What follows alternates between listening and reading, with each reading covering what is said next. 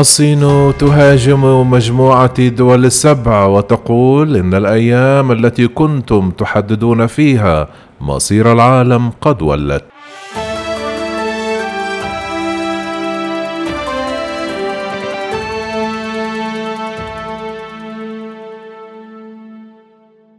أعرب متحدث باسم السفارة الصينية في المملكة المتحدة يوم الاثنين عن معارضته الشديدة للبيان المشترك الصادر عن قادة مجموعة السبع G7 والذي انتقدت فيه مجموعة الدول بكين بشأن القضايا المتعلقة بمنطقة هونغ كونغ الإدارية الخاصة الصينية وشينجيانغ الأوغور ومنطقة الحكم الذاتي وتايوان.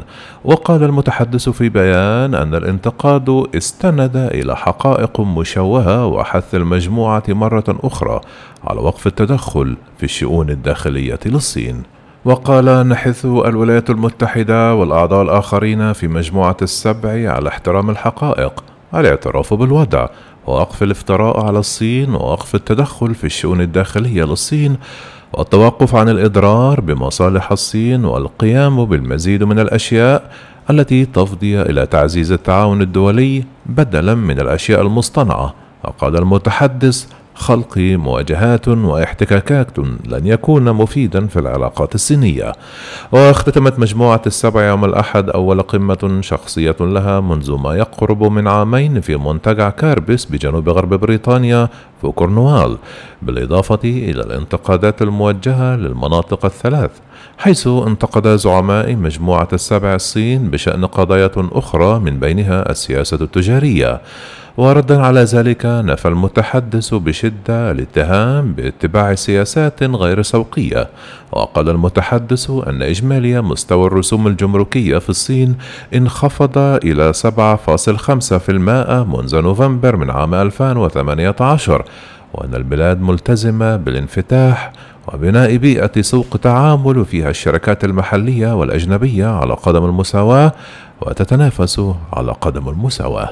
وفي حديثه عن تتبع منشأ كورونا فيروس كوفيد 19 قال المتحدث إنها قضية علمية وأن الصين تحافظ دائما على موقف منفتح وشفاف حيال ذلك. كما نددت السفارة بالاتهامات التي وجهتها بعض الدول مثل الولايات المتحدة ضد الصين قائلة إن التلاعب السياسي أعاق التعاون العالمي في تعقب مصدر الفيروس.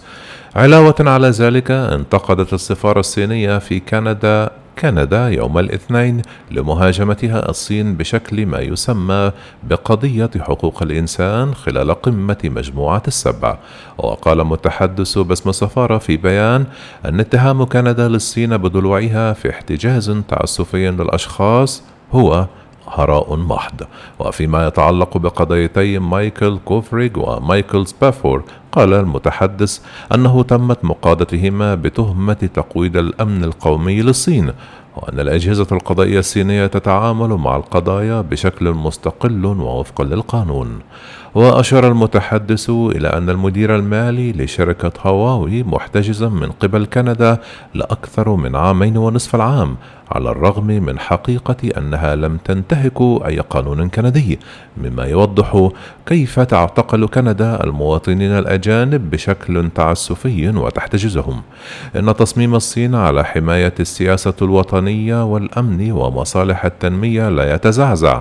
ونحث كندا ودول مجموعة السبع الأخرى على الالتزام بالقانون الدولي والأعراف السياسية للعلاقات الدولية ووقف أي أعمال تتدخل في الشؤون الداخلية للصين وتثير المواجهات بين الدول.